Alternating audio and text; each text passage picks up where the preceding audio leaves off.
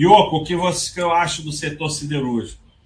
Eu acho que é um setor como qualquer outro, e a gente viu aí que ele é bastante cíclico e que a maioria não vai aguentar ter ações do setor siderúrgico. A maioria vai vender no fundo, porque você pega CSNA.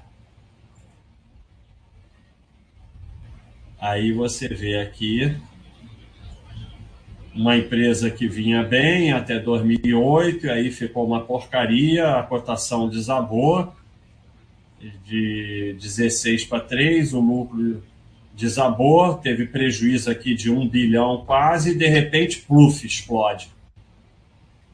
Então, a maioria vai vender por aqui, aí agora vai comprar de novo. Então, é um setor difícil de ser sócio. Porque olha como não é um gráfico como daquelas outras da leve que eu mostrei, que a coisa vai só tranquila subindo. É um gráfico bem mais complicado, né? Então, é um setor complicado de ser sócio. Mas, no longo prazo, elas dão retorno. Dão retorno até muito bom no longo prazo, mas você vai aguentar passar por é, 2008 até 2017, praticamente 10 anos de empresa ruim.